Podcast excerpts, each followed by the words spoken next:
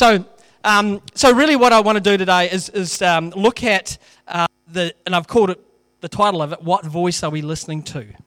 Because it's um, we're living in a time where there's a lot of voices out there, and so um, what we want to do now is read this one here, verses uh, 1 John 4 1 to 3. It says, Beloved, do not believe every spirit, but test the spirits, whether they are of God, because many false prophets have gone into the world. By this you will know the Spirit of God. Every spirit that confesses that Jesus Christ has come in the flesh is of God. Every spirit that does not confess that Jesus Christ has come in the flesh is not of God. And this is the spirit of the Antichrist. And that's, that's the word I'm getting to. Which you have heard was coming and now is already in the world. And so that's the bit I want to I want to zoom in on here today a little bit first. And remember, this is the problem. The solution is coming. And it says, And this is the spirit of the Antichrist, which you have heard was coming and is now already in the world. Now, John said this, what, 2,000 years ago. And so the Antichrist was in the world then. And so we, we know that um, the Antichrist was there then. The, John is the only one that uses the word Antichrist in the scriptures.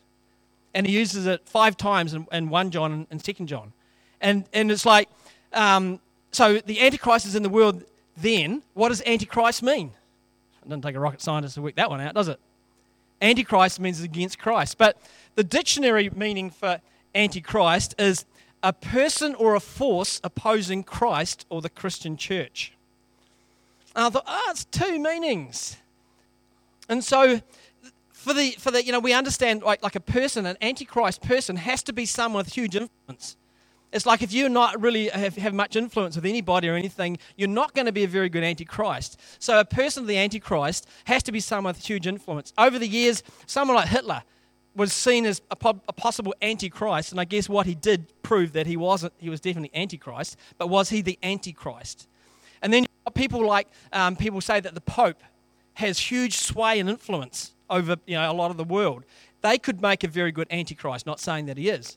Then you could say someone like the uh, American presidents, they have a lot of influence uh, over, over people and you know, nations and that as well, just because of their position in the world. And not saying that the American presidents are necessarily the Antichrist either. Uh, Donald Trump is not the Antichrist.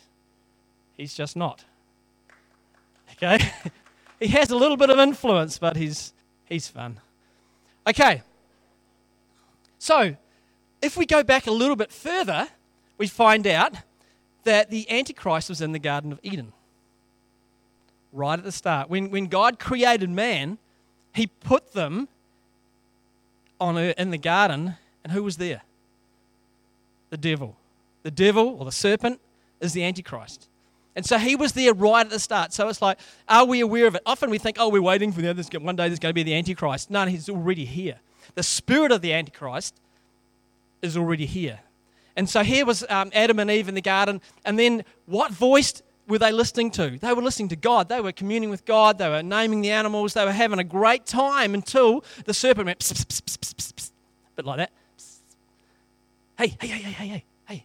Surely, surely, you know, God doesn't mean it. You could eat off the tree and, and it'll be all right. You'll just know what God knows. And what happened? They listened to that voice. And by listening to that voice, they end up getting taken out of the garden and now life just got tough. And if we look at 2 Corinthians 11:3, it says this. It's the Passion Translation. I love the Passion Translation. Eh? I'm really, really getting into it. It's pretty, it says it pretty bluntly, and the next bit I'm going to show is really blunt. But now I'm afraid, just as Eve was deceived by the serpent's clever lies, your thoughts may be corrupted, and you may lose your single-hearted devotion and pure love for Christ. See, Adam and Eve had that. And then they go and listen to the enemy and listen to the wrong voice and they, they, they lost their single hearted devotion. Now they were sort of torn between you know, loving God and having to work their tails off to make it happen. So, what does the spirit of the Antichrist look like? And now I went through the Passion Translation because it really says it quite bluntly. And so, so let's have a look. So, in 2 Timothy 3, verses 1 to 5 says this But you need to be aware that in the final days, the culture of society will become extremely fierce and difficult for the, for the people of God. People will be self centered, lovers of themselves, and obsessed with money. They will boast about great things as they strut around in their arrogant pride and mock all that is right. They will ignore their own families. They will be ungrateful and ungodly. They will become addicted to hateful and malicious slander, false news. Slaves of their own desires, they will be ferocious, belligerent, haters of what is good and right. With brutal treachery, they will act without restraint, bigoted and warped in clouds of their conceit. They will find their delight in the pleasures of this world more than the pleasures of a loving God. They, they may pretend to have a respect for God, but in reality, they want nothing to do with God's power. Stay away from people like these. Well, that was a mouthful. Isn't that crazy? But the bit that that got my attention is in, in verse 2 it says people will be self-centered and lovers of themselves. And that's where it all flows from. When we when we pull away from god we think i can do this. You know i mean i've how many have got kids? You know they get to a certain age where it's like i can do it myself. And we want to push our parents away because now we're big enough to do this ourselves and this is what we're like now, you know, in, in society. We, you know, it's like we're Christians or whatever, but hey, I don't need you, God. I can do it myself. And God's saying, hey, I can do it with you. I can do it for you. I can be in this journey with you. So, what's flying out is that was what I want. It's what I want. It's what I need. It's my convenience, me first, my rights, my life, my choice. And you see, the problem with that, there's a lot of me in it. It's a lot of what I want. And, and we see that, you know, Jesus, he gets water baptized. And then he comes out of that experience and then he goes to the wilderness for, what, 40 days and 40 nights. And who was there? The Antichrist, the devil, was there. And Jesus, you know, he was there trying to have that time alone, getting ready for ministry, and the devil comes to him and says, Hey, I'm going to give you this, I'm going to give you that, I'll give you. Hey, actually, actually, the devil says, I will give you everything if you would bow down and worship me. And Jesus goes, Nah, no. Get away from me. You have, you know, and, and he told him where to go. The problem is, we're not like Jesus. The problem is, if the devil came to us, now look, the devil doesn't come to us with horns, you know, and we think, oh, I'm talking to the devil. You know, we got these ideas, these thoughts, oh, I might do these things myself. What happens is, if we were in that situation, we wouldn't probably see it as the devil. We'd just think, hey, so hang on, so we'd dabble in it. What's in this for me? What, money. Yeah, rich. Uh, you mean I get, oh, that's pretty. What, what, about property, you know? Pro- property, yeah, that's cool. And, and we would actually go so far down that track that we think, man, I could, this is a good deal. This is a good deal. But what voice are we listening to? Jesus was listening to the voice of his Father. He says, No, be away with me. I've got everything. I've got all authority. Why would I take your authority that you're offering me? Why would I do that? But sometimes we can listen to the wrong voices and we can think, oh, okay, I know what I'm doing. Sometimes we don't know what we're doing. Sometimes, how, how many people have had people speak into your lives, hey, don't do this, it's not a good idea. And you just say, hey, and you do it anyway. You normally come unstuck fairly quickly.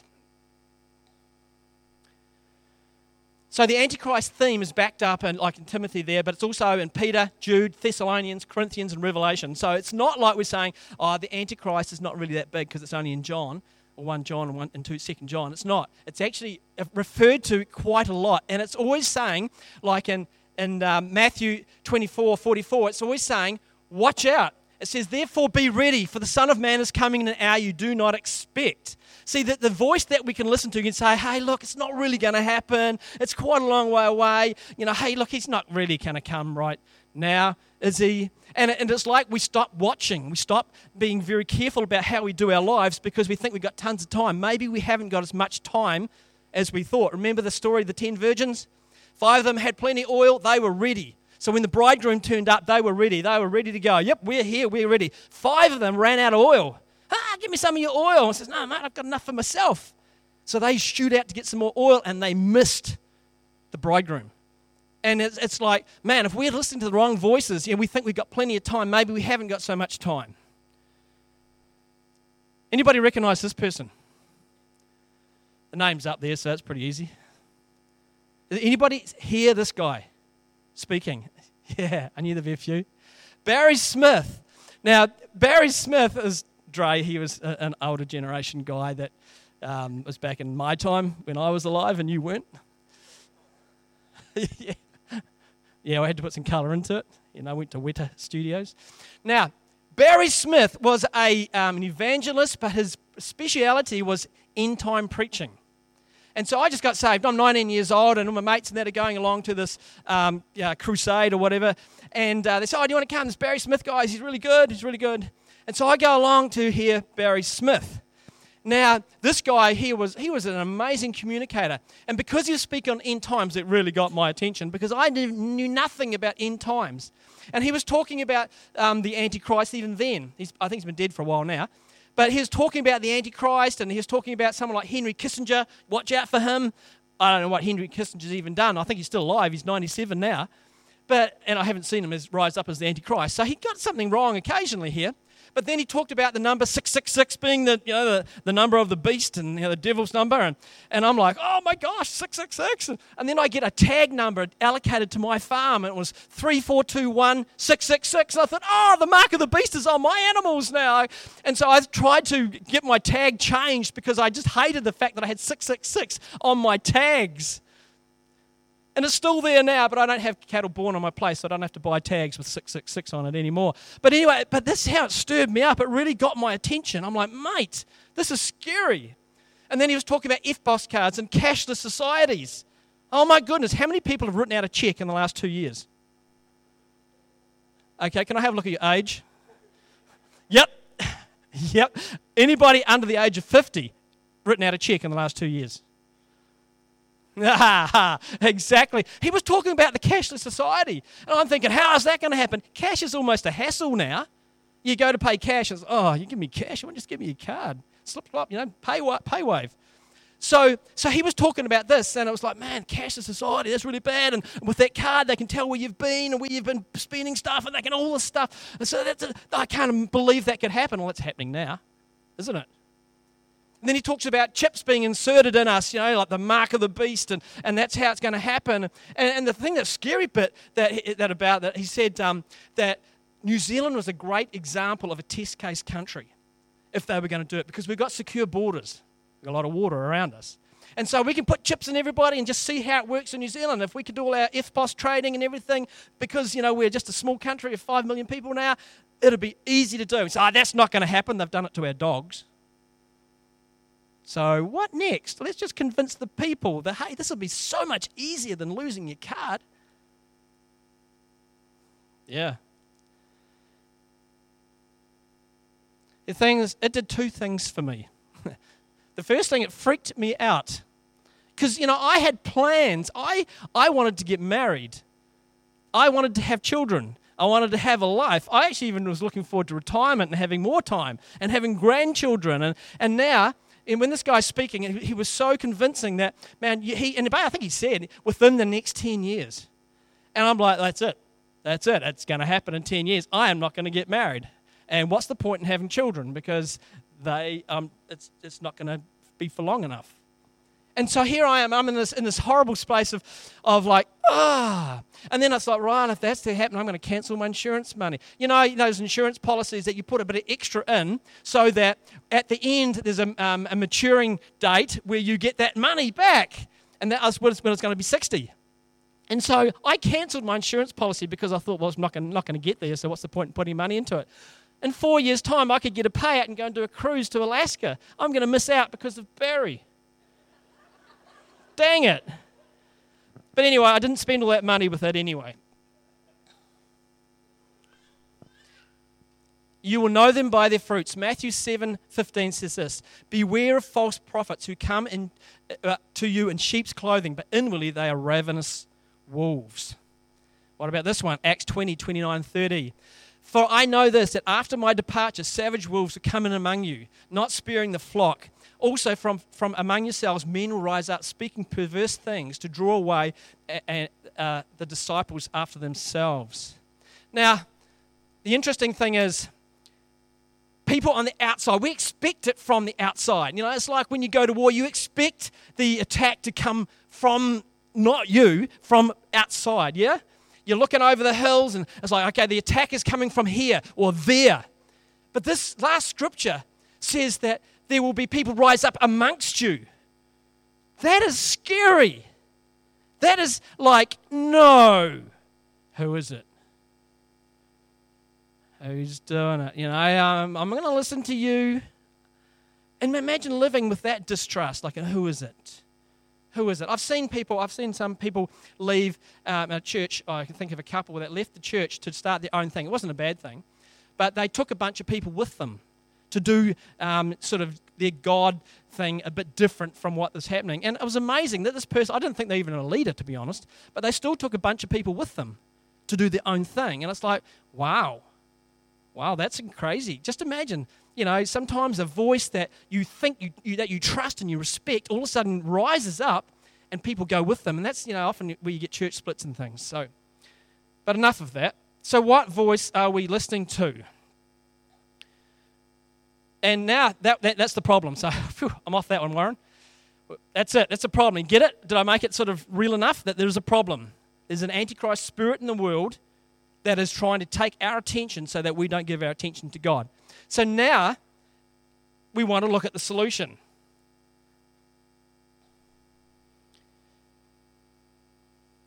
Now, if, if we look at um, 1 John 3 24, so this is the end of Mike's chapter, so I just grabbed this here because it just snuck in there and it was sort of in my block.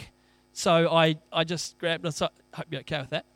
It says, Now who keeps his, who, who keeps his, his commandments abides in him, and he in him. And by this we know that he abides in us, by the Spirit in whom he has given us. And the word that actually jumped off the paper to me is the word abide. He who abides in him, and he in him. So when we abide in God, he abides in us. Now I go to my chapter, and we go from verse 12 to 16. Just listen to how many times the word abides used in this lot says, No one has seen God at any time. If we love one another, God abides in us, and his love has been perfected in us. By this we know that we abide in him, and he in us, because he has given us of his Spirit. And we have seen and testified that the Father has sent the Son as Savior of the world. Whoever confesses that Jesus is the Son of God, God abides in him, and he in God. And we have known and believed the love that God has for us. For God is love, and he who abides in love abides in God, and God in him. There's a few abides there. Okay, okay. This is all in the same chapter as we're talking about the Antichrist. There is a point to this. There's a sandwich here. There is a, he's, he's pointing about the importance of abiding in him, the end of chapter 3, and then, uh, then he goes straight in to beware of false prophets and the Antichrist, and then he goes straight back in and says, abide 10 times. I don't know how many times, heaps of times. And it's like, hey, we've got to listen to that. It's that the, the two outside bits sandwich the problem with the solution.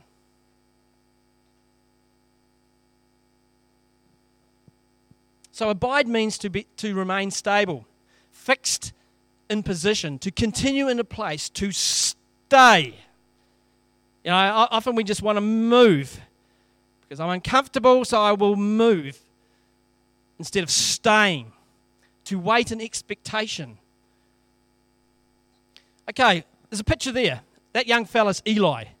He is the pastor, the son of the pastor that we were helping over in America when we were there for our five months or seven months that we spent over there. And that picture is Eli. But the picture has nothing to do with Eli. He was just there when I took the picture of the tree. So, anybody know what that tree is?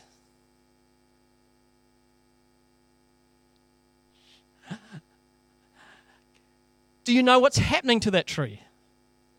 There we go. Here we go. We've got an American in the house. That is the mistletoe bush. Now, the tree itself is an oak tree, but the mistletoe tree bush it stays green all year. So when the oak loses its uh, leaves, the mistletoes stand out. In the, in the summer, when the oaks are green, you don't really see them so much. They're just there. Now, I, I, I took this photo for this exact purpose. I thought there's a sermon in this. And then when I was looking at this, I thought, oh, I know I've got a picture from my American trip that has the, uh, the mistletoe bush on the tree. So, okay, the mistletoe bush cannot exist in its, on its own. It needs a host tree. And so, everywhere you go around uh, where we were, all the oak trees, or a lot of the oak trees, had these, uh, sometimes just a couple of mistletoes in them. This tree was plastered, just had heaps of them. And it's like the mistletoe only survives if it's got its root down into the sap of the oak tree. You see where I'm going? When we abide in God, we are like the mistletoe bush, that its root goes down into the tree. Our root goes down into Jesus. And, and if we get cut off the tree, because they can go and, and enhance these trees and help them out, they can cut the bushes off, the mistletoe will die because it can't live off the tree. I thought, man, what an amazing plant. It needs a host tree. And the thing is, it has to have the right tree. So sometimes, sometimes we, you know, like, like we connect to the wrong things. Man, I'm going to connect to you know, the, the, financial markets. And we've got, it's the wrong tree, guys. You will, a lot of people die there, unless you're good at it. We've got to connect to the right tree. You know, like there's pine trees and spruces and willow trees. There is no mistletoe on any of those trees. It's only on the oak trees. And so the truth that we live by is only on the uh, only in, in, in God. There is no other place to find the truth. So we're going to attach ourselves to God. There is no choice. John 15, 5. I am the vine, you are the branches. He who abides in me and I in him bears much fruit, for without me you can do nothing. Mistletoe, without the oak, you can do nothing. You know, you think, how does the mistletoe get there? Okay, there's, there's, there's a point. Hey, hey, um, the CLDP team, I'm going to use a sticking point right now. We, we learned this the other night. Going to have a sticking point. But this is actually really a sticking point. The seed, uh, the, the, the, mistletoe tree, bush, uh, has fruit, and it's little wee berries that the birds love. So the birds hit those berries with ferocity. They love them. But the problem is it's really sticky. So when they're eating the, the berries, they, they eat so much, but the whole bunch of it gets caught on their beaks. And that's where the seed is. It's in the sticky, it's in the glue. And so the bird, out of irritation, up in the tree, wipes its beak on the bark. And you know what happens? The seed gets wiped off their beak onto the bark and it sticks. It's like glue, it sticks to the branch. And it just sits there until the conditions are right enough rain, it gets wet enough that then finally it'll sprout and the root will go down into the crack of the bark, into the sap, and away we go. We have got connection. And I thought, man, we need to be a bit more sticky. We really do need to be a bit more sticky. You know, there's, there's, I've seen, I've got friends and family that have said, oh, I don't want to, you know, we don't do church anymore now because, you know, it's not really, you know, we want to have fun. And it's like, what voice are you listening to? What voice are you listening to? Or, or it says, oh, yeah, I was a Christian once, but now, you know, it just seemed to be a lot of commitment and a lot of work, and yeah, not really doing it anymore. And it's like, man, you guys need to become sticky. And if you're thinking here today, man, it's quite a commitment coming to church and being involved in stuff, man, just make sure you're sticky. Stick to God. Stay in the tree. Because if you come off, if you disconnect, you will die. And the thing is about mistletoe, you know, we relate it to Christmas and going through doorways and getting kisses and hugs and things. I don't want you to think about a mistletoe tree of getting kisses and hugs anymore.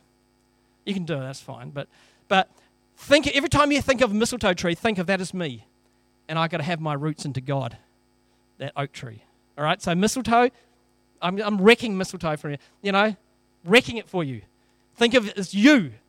Without you being connected into the vine or into the tree, into God, you won't make it. You won't make it. You're not built for isolation. You are not built to do your own thing over here. You, you were, we're built to be stuck on the tree and then have our roots go down into the tree. So, how do we abide in Him? So, this is the how. And it, it is relatively simple because John says it many times. In that verse I read before, this is all the things that came out. Or 1 John 3, we'll just go to the end of 3. If we keep the commandments, he abides in us. Oh, that's simple. Just stop stealing stuff. Stop dishonoring your parents. Stop doing dumb stuff. Just honor the commandments. And then the Spirit of God can abide in us. That's simple enough, eh? Second one is verse 12 in chapter 4. If we love one another, God abides in us. And this is the thing, you know, you know, we can we can actually we don't have to be best friends with people to love people. Do you realize that? Sometimes I don't really like that person. I don't care if you like that person or not. You don't have to be best friends to have an attitude of love for people. You know, there's people here that we're here together, not because we're all best mates, it's because we've got something in common. And that's our God and our Lord Jesus Christ. And so we may not be best friends, and we're not best friends with everybody, are we? Anybody best friends with everybody? I'd like to be, but I fail on that one somehow. We are not here for that. We're here because we, and we can genuinely say we love one another because you are a brother and sister in Christ. So loving one another is very, very important for God to abide in us because God is love. I was in a, in a church where a guy left to go to another job outside of the district, and he left the church, and I was talking to him, and he said, he says, Oh, that church is fake. I didn't feel ever feel cared for there. And I'm like, What? And just as I was about to argue the point, he says, There's only two people that I felt really cared about me. And I'm like, Oh, crap. And he says, You're one of them. And I thought, Oh, phew, oh good. And there's only two. So I talked to a couple of people about it. And one person said, Oh, I just can't be bothered with them. I just can't hang around them. I just, just, oh, just, man, I just really struggle. I says, Mate, this person needs to be loved. It says they can feel the fact that you don't love them. You don't have to be best friends, but you do need to love them. Another person says, Oh, who is he? I didn't even know that he came to our church. I said, What? He's been here for a year. You know, it's like, come on, we've got to love one another. Love is important. Verse 13 If we are filled with the Holy Spirit, he abides in us. Well, that's pretty simple to understand. And I know of people that actually don't want to get filled with the Holy Spirit. It's like, oh, no, no, I don't really want that. That's not really for me. I don't really do that stuff. And it's like, why not? That is like getting your roots down into God. It's like out, out flows, stuff flows out. Look at Stefan, man, brother. He, he had an encounter in a difficult season that's made him put his roots solidly into it. And that couple, Stefan and Lee, have come so far in such a short time. It's flipping incredible. And then we got Vanessa. Same deal. It's like a season has opened up where she's put her root into Jesus, and there's things happening around her life, which Craig's getting completely dragged into, which is so exciting. Is that when we get dragged into it or we get into it, what happens is that as our spouse or our partner gets dragged into it as well. And it's exciting what God's doing. But we need the Holy Spirit within us. You know, I love to see people, you know, eh, eh, like if, if you're watching out for wolves and, and, and, false prophets, you need the voice of discernment. The voice of discernment, or discernment, is a gift of the Spirit. And so we need the Holy Spirit. And it's like we, we, we hesitate, you know, we think, ah, oh, I can't speak in tongues, it's too awkward. It's not necessarily about speaking tongues, it's about operating in the gifts of God. And so we need the Holy Spirit. And some of us just need to say, hey, I want that. Pray for me. Well, ask God yourself as well. Verse 15 If we confess that Jesus Christ is Lord, he abides in us. If we confess it, that's simple enough. Yeah, Jesus is my Lord, he is my God. Simple.